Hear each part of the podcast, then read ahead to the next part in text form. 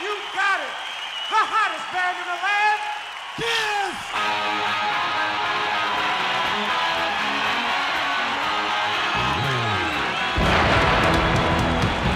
Hello and welcome to another edition of Rum and Records live from lockdown.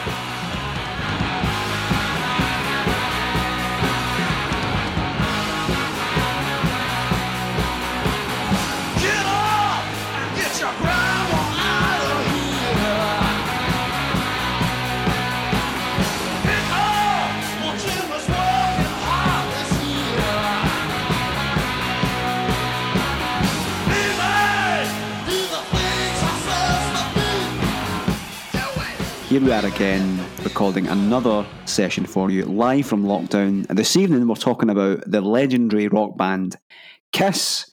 Craig Templeton in the house. What the fuck are you drinking? I am drinking something new. And I took a leaf out of your book Yes. and I ordered three rums. Um, one is a classic that I would say is my day to day, my weekday rum. It's stunning. Um, it's one that we talk Right. about all the time.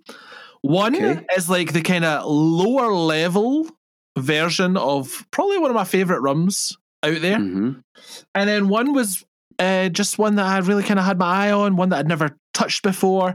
And it's actually like an early Father's Day present, but I've already opened it inside, it a wee drink. So Good man, good man. So three interesting selections. Which one have you? Uh, are you, are you Well- on tonight? It's a special occasion. We're, we're here live from lockdown. The normal rum that I, I generally drink all the time, Appleton's Estate, obviously. Joy, Yeah. Joy Spence in the house. hmm hmm Um, probably the best rum per pound you can get. yeah, Uh, I think I got that one for sixteen pounds, which is that is ridiculous. value. ridiculous.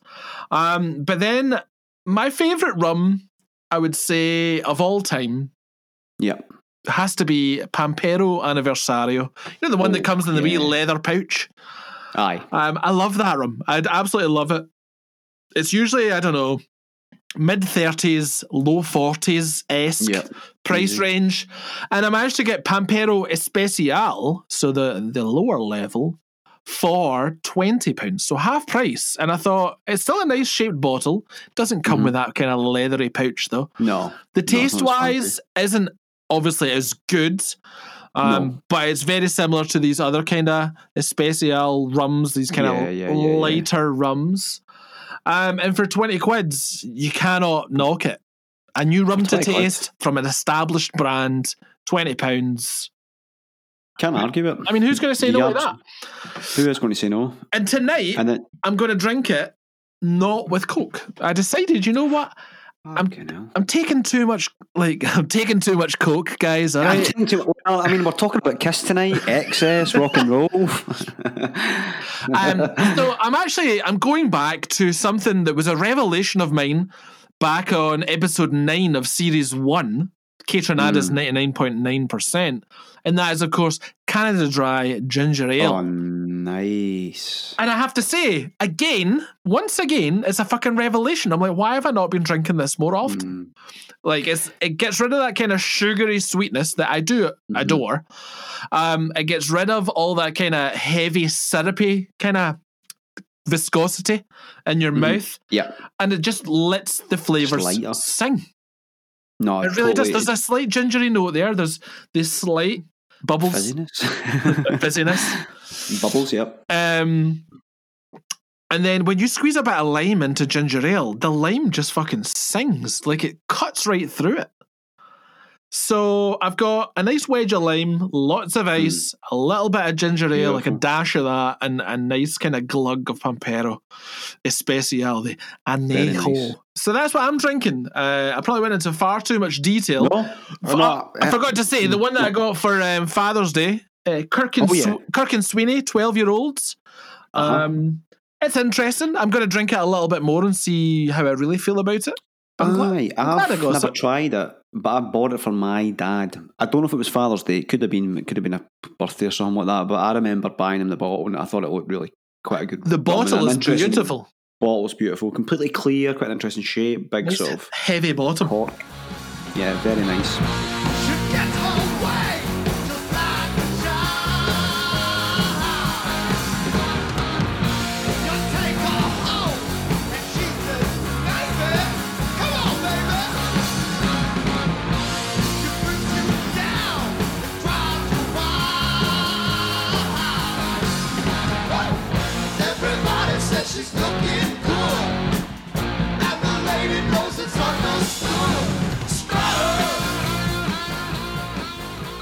So that sounds dynamite. Um, I have to say, back to your point around the Canada Dry and the Catronade episode, which is actually one of our most popular, most downloaded episodes. Um, and I'm glad because that um, marriage of Canada Dry and the Clairin, um, Clarence Suju.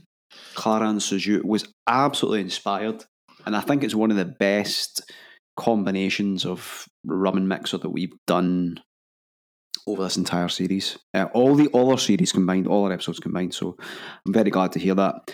Um, I've also brought something a wee bit different um, this evening myself. Um, you mentioned Appleton's, so I had Appleton's.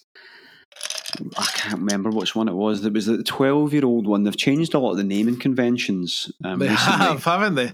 to confuse things. Uh, the scamps that they are, but I've got a, a different one here. It's called now a reserve blend, and it's uh, it's not the it's not the estate, so it's kind of next one up from that, but it's not the twelve. Is that the kind of greyish label, or what colour's the label? No, I think it might have been grey. It's now like golden kind of label, so same sort Oh. of like fatty little kind of chody bottle. Um, um, so I'm going to just. I've not actually tried this yet. Um, so I'm going to. No, I tell you, I've tried. I have tried it. But I've not tried it with this mixer, which will come to in a second. So I'm just going to fire some ice in here. Get a good glug of this. Um, it feels like a like a wee bit like a seven year old maybe, but it doesn't actually mention anything. Steady. Um, and mixer wise, again going back to an early episode, in fact our very first episode, um, part of our uh, drunken k- escapades was fueled by basically half a bottle of Appleton's and which we enjoyed with Ting Oh man, Time that was such a good. the sparkling grapefruit drink. So I'm just going to. I was going to say that was a good um, start of the evening, but then I forgot we had been. I had been drinking on the train up to Manchester. Then we had spent the entire day, um, yeah, drinking, cocktails, um, and then things. yeah, we were doing all those shots. Remember? Oh was it the- fuck, aye. The James Franco. James Franco. Uh, that was Um, uh, what was that again? Frangelico and Jameson. Jameson's. Yeah, And I had a RuPaul. one- RuPaul, which was uh, Wray and Nephew, and rhubarb. I think. Oh god, aye. And thing is, they tasted nice, but they were fucking lethal. Uh, you can say they tasted nice. I'm not going to say that. Oh, aye, that's nice with the just that nice um sort of bitter citrusy taste. It, it kind of cuts through. It's, it's lighter, as you say, Mm. probably a, a little bit in a similar way to the to the ginger beer. So that's what we're drinking uh, this evening, listeners. Um, cheers, Craigie T. Oh, cheers. cheers, Craig Smith. Cheers to you.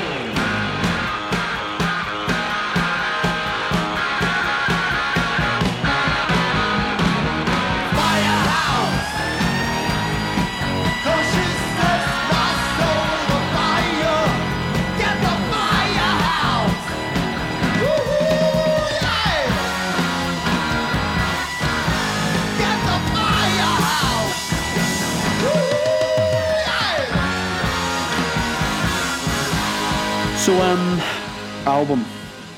Um, we've kind of picked, I think, they, they tend to fall into two categories, the albums that we've chosen to do um, throughout this series. And they've been either your, I guess, classic or your a little bit more kind of indie type type album, a little bit more indie kind of out there. We're trying to bring some kind of combination of the two really to the table and keep things interesting. This is very much in the former camp of, of being a classic artist and a classic album. Um, I will be completely honest. Um, we were starting to. No intentions of this was to go through our collections or um, and sort of bring out some of our favourite live albums that, that we had. Um, now, I've uh, I've kind of been running out of stuff, so I've had to go out and actually source some some new ones. And uh, I, I I was kind of looking right. What is the kind of albums to get? What is the good live albums? Who says you know on- appear on many lists and on different sort of uh, publications as being up there with it with the best. And this one kind of comes up time and time again, uh, and it is of course Kiss Alive, Alive explanation mark. That's very important. Alive! Alive. Um, it was released really early in their career. It was um, they, I think they had three studio albums, um, and it sort of built up quite a reputation of uh, being a, a, a sort of you know a, you know, a great sort of live act, um, you know, and one to be reckoned with. Obviously, because of the way they, they looked, um, but more, but maybe not more so, but just as justified. Um, their performances, as much as their appearance, was something uh, to to behold. Really, Aye, it's, some, it's, it's really strange when you do look at the career of Kiss, and Alive does come in, obviously fairly early into their career because they've went on for fucking ages. Mm. But their first three albums, the first two of those were released in 74, yeah, and then Dressed to Kill came out in 75, as did Alive. Yeah. So four albums in two years. fuck, I didn't even realise that. I mean, that is uh, And then, whoa, whoa, whoa, prolific. hold on a minute. Then, 76, you have Destroyer, which is a huge album. Rock and Yeah. Roll All Over, also 76. 77, Love Gun, an absolute fucking Love Gun! Ah! And, and, and, and, and, 77, so same year as Love Gun, Alive 2. Oh fuck! There's an alive too. And then Ah. they took then they took a fucking break in '78 and just started fucking going for it again. So I mean, these boys have got some sort of some big work ethic.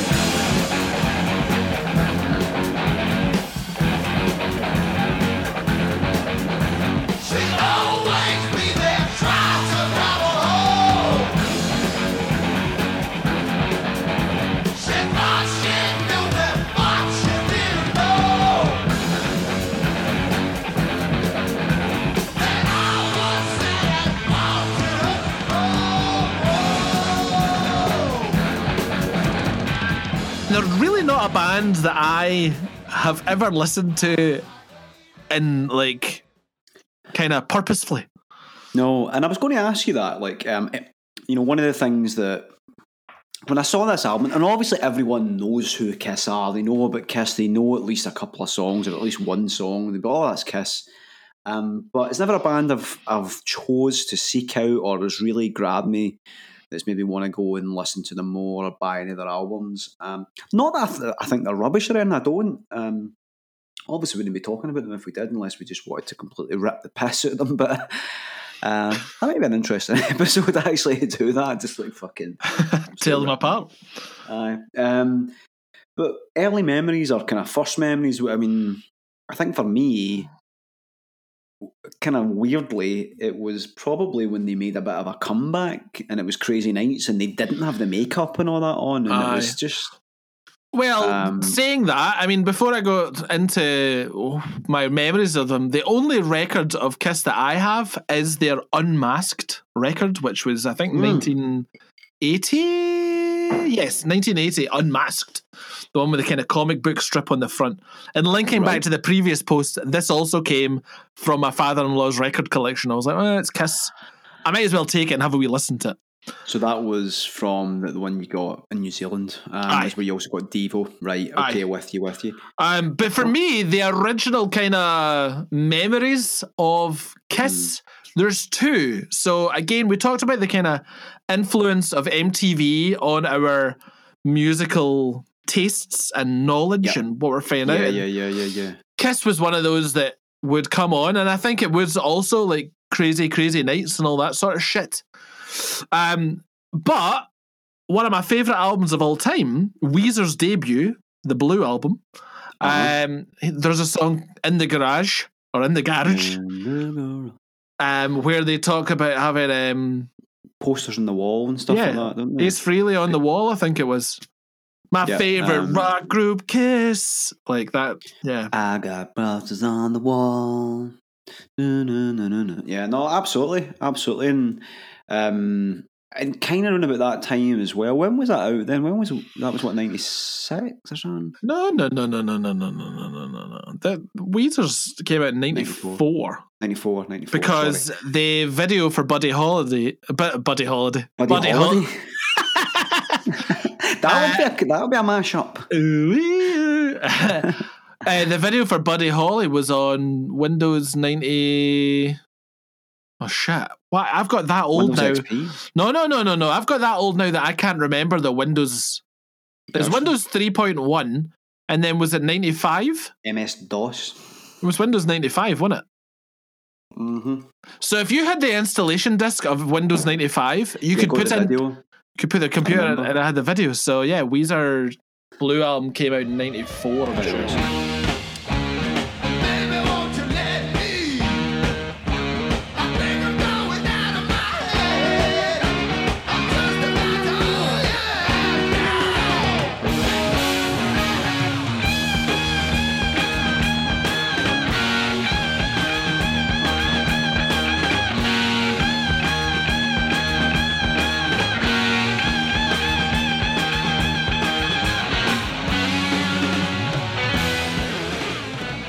Another sort of early memory for me was there's a there's a movie called Detroit Rock City. It was released in 1999, um, and it stars uh, Edward Furlong, who was in. He was the guy who was in Terminator 2, wasn't he? And he, or was he? He was, yeah. And he was in uh, American History X. Um, the wee guy who's he plays uh, Ed Norton's brother. Anyway, the the, the, sort of- the sort of story, the the the um, the plot is set in the seventies, and it's these teenagers that are trying to scam their way into a Kiss concert. So there's a lot of that kind of music, and they're obsessed with Kiss, and they're trying to get into this concert. It's I quite enjoyed it at the time. I've not seen it for years and years. I was going to try and watch it before we did this podcast, but I never managed to get round to it. Um, but it's it's a decent movie, and I remember like enjoying the songs. Um, maybe getting a little bit caught up in the in the movie, but um, that I remember. That's again another early memory of Kiss. But um, other than that, haven't paid too much attention to them. Uh, Gene Simmons, obviously one of those characters that seems to pop up um, here and there. Quite a, I suppose you could call him quite a kind of charismatic guy at times. Um, certainly a character for sure. Yeah, and I mean, like, his tongue is iconic, obviously. well, we can't we can't not talk about the tongue really. And I think that was also it. Like MTV Cribs, you would go in, you'd start seeing like these old fucking rock stars that would sell their soul for any more kind of exposure. Yeah, And uh, um, he was fairly kind of out there and, and really was kind of selling the brand because I'm pretty sure that's where I discovered that you could buy a Kiss casket and you could be buried in fucking a Kiss coffin. Actually, do you know what? That is a fucking phenomenal point. They must have been one of the kind of forefathers of merch, I guess, um, band merch, Aye. because they were around about the same time as like Star Wars, right? Which invented like merch for movies, like figures and all that kind of shit. Yep. Um, so I'm willing to bet they made a fuck ton of money on merch. And actually, a lot of bands now really depend on you buying the t-shirt as much as coming to the gig and Absolutely. and, and getting the record. Merch is kind of where it's at. And that's the Um, thing about live music is if you stop going to live music, a lot of bands are going to lose most of their income Mm, because yeah, most of the money from albums is getting paid back for the actual recording of that album.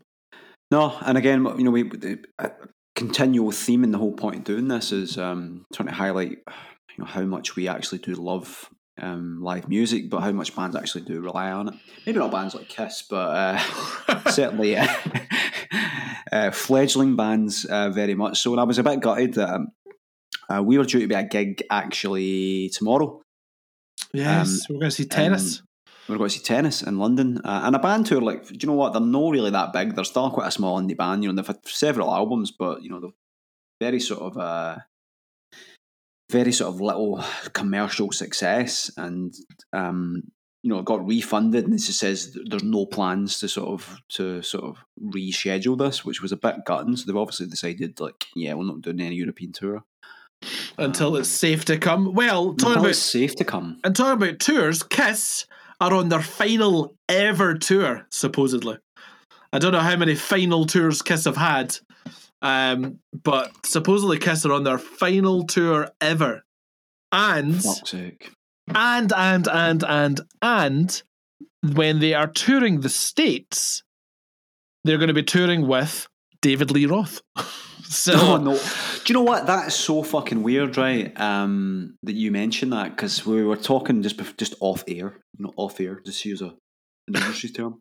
Um, I was I was going to say uh, I mentioned to you this reminds me of an album we've done before, and and it was the Van Halen album. So it reminds me, and it's kind of structure and the way that it, it's almost like it's cliches, it's fan interaction, it's drum solo, which we'll get to. Um, uh, but what I would say, the music here is a lot better. Certainly, the singing's a lot better um, than the Van Halen. Obviously, this is early in the career, whereas the Van Halen one was very much late at the end of their career, uh, and I think that's Well, pretty I think obvious. that, I think it's kind of funny as well how you say it's cliches, but this album probably was the one that kind of wasn't a cliche because it's that old that this was just the kind of hard rocking kind of fucking arena tour. no, you're right. It's Whereas almost like in retrospect, Halen- we call it a cliche. Yeah, that Van Halen one was only like a Yeah. few years ago, and it was old cunts fucking playing up to what it used to be like. Ah, yeah. Get No, that- that- That's a very good point. That's a very good point. It's it's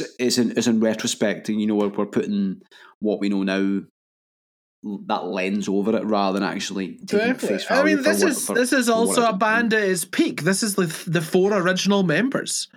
Mm, Um, for sure. Whereas Now- again, Van Halen, they didn't have um what's his face on the bass. Oh, why? Because they replaced him. He fired him and replaced him with uh, his son, basically. son, aye. son, didn't he? Like Wolfgang. Wolfgang. Well, we Wolfie. We wank. Um, wee, wee wanky, wee wanky Wolfie. Don't let Ross. Let's hear you say that. I mean, get upset. we wank gang. Uh, wee wa-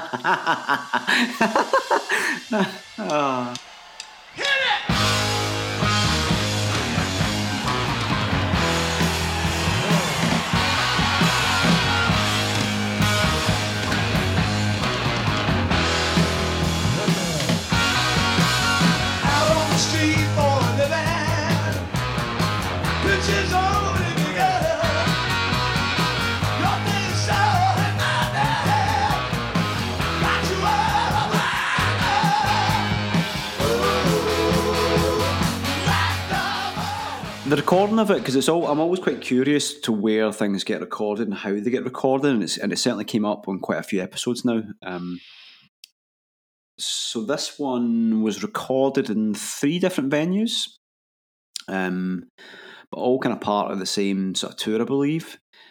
Uh, they refer it to as the, I think it's like, what is it, America's bread bin, uh, the rust, the rust belt The Rust Belt. um, Cleveland. um, so the aye, partly Cleveland, but it takes in like uh, basically you know like oh, where all the kind of Midwest, but where all the kind of run about where all the Great Lakes are essentially. Um, Uh-huh. Detroit, Cleveland, um, Wisconsin, all, all those kind of blue collar type working class towns that sort of Is it called the Rust Belt because all the industry has died? I think it might be called that now. Yeah. Um, or is it because of the metal in the water? I don't know. I was trying to think why. Um, Ah, we'll need to find that out. I don't know, but it's it's quite cute. In some ways, it's curious that, um, you know, a band who okay by today's standards, most people wouldn't blink an eyelid, but you know, dressing up quite sort of um, you know tight clothing, makeup, and I, I guess it was a thing of the era, but you know, kind of macho working class guys working in factories and you know welding cars and all this kind of shit. You, wouldn't think this is maybe the type of music they would go for, but um, maybe maybe maybe they were just a little bit suppressed back in those days, and that was the stuff they really wanted to talk about, and that's maybe why it got such uh, such kind of notoriety. But but anyway, so this is where it was recorded. It was recorded on three different dates: um, Detroit, Cleveland, and Davenport, whatever the fuck that is. Um, oh, I think it says Wildwood. Don't know where that is. My, my geography's not that good, but um, aye. So, so it was recorded over those three dates. Again, there was some contention over the the authenticity of the recordings. So you remember we talked about back in episode two of this series about Thin Lizzy, Yeah. and um, your man Visconti was like, "Ah, it was all fucking overdubs. It was like fucking nothing on that. It was just the drums, basically." Uh, so there was a lot of accusations flying around, but were deeply refuted by the band. However, apparently in a later um, one of his late um, autobiographies or biographies, um, your man Simmons was like, "Aye." He says, "Aye, most of it was all overdubs and blah blah blah." I don't know again what's true. You know, who knows? Who knows? All I know is it sounds fucking heavy. It does sound really fucking good. Aye. And this is the thing. Um, I'm on a wee bit of a kind of mission to buy albums, just live albums, and say, you know, that's the only album I need of that band. I don't need anything else. I don't need the back catalogue. I'm not going to go, go and buy Kiss's fucking 25 studio albums. I don't need them. I just need this. Maybe Alive 2 if it's any good. But it can't No, be it that was- good if it only had like a couple of albums between. Nah, I suppose I suppose not. But um, it's into aye, aye, it's it's interesting that to try and maybe do that. And I've got another one that we'll talk about in a, in a future episode. But it is a bit of a behemoth. It is fucking hard rocking. Um, we've got it's a double LP. Um, it's it's pretty sprawling. It's almost um, an hour and a half long. So it's uh, it's it's it's, quite a it's quite a it's quite a marathon in some ways, but it doesn't feel like a marathon if you if you just stick it on and. and I mean, it, it can feel like a bit of a long slog if you don't like drum solos. well, it's it's a nice segue. The second LP is it, what kicks off with fucking is it hundred thousand years? Is that on the second LP? Is it on the second LP? It's definitely on the second. No, sorry, it's on the th- it's on the second LP. Second song in of side A of the second Fuck, LP. so second like- song in, and it's a twelve minute song that.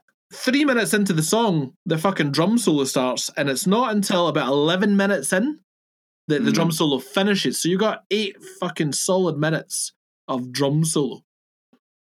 Uh, Yeah. And a bit of fucking crowd interaction. Whoa! Like kind of G'ing Yeah. the crowd up. But I mean, Uh, There is quite a bit of that. I, I don't know. Maybe it was of, of the time. It was. Uh, was it? Is it Peter Criss was the drummer? As you said? Peter Criss, yeah, aye.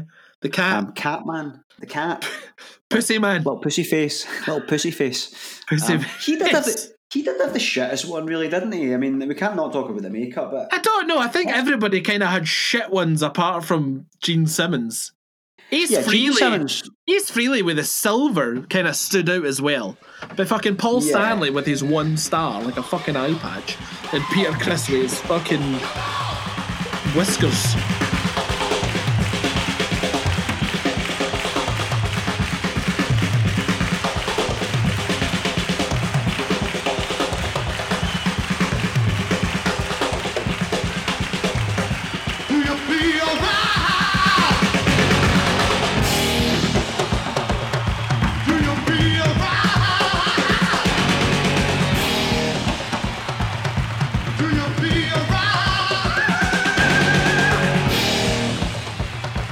How is your drink?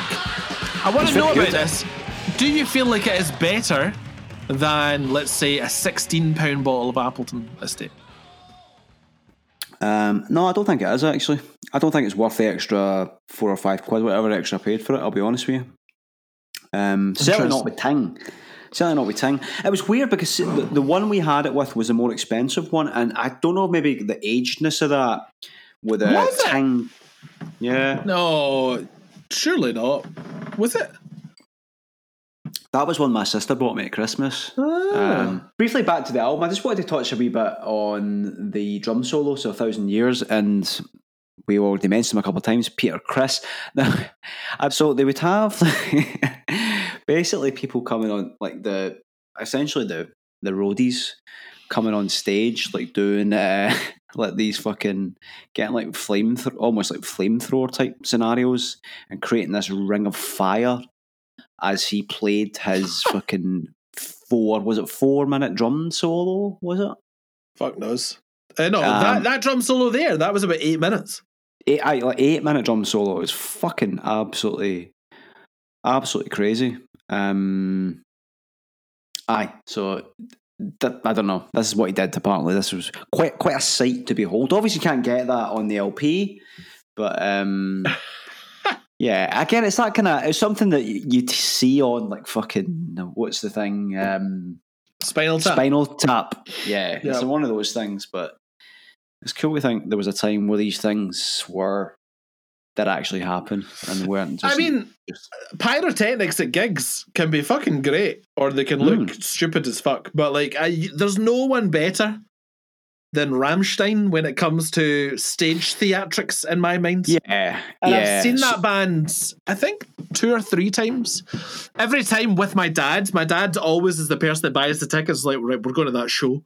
And I remember the second time we went, the whole family went. It took my mum as well to see to see Rammstein. And as soon as we got in, my dad fucked off to the front. Me and my brother went into the crowd, and my mum just stood at the edge. This was the ACCC. right? And it was like two hours of fucking non-stop flames and metal music and phallic cocks get like ejaculating Oh, all sake. over the crowd.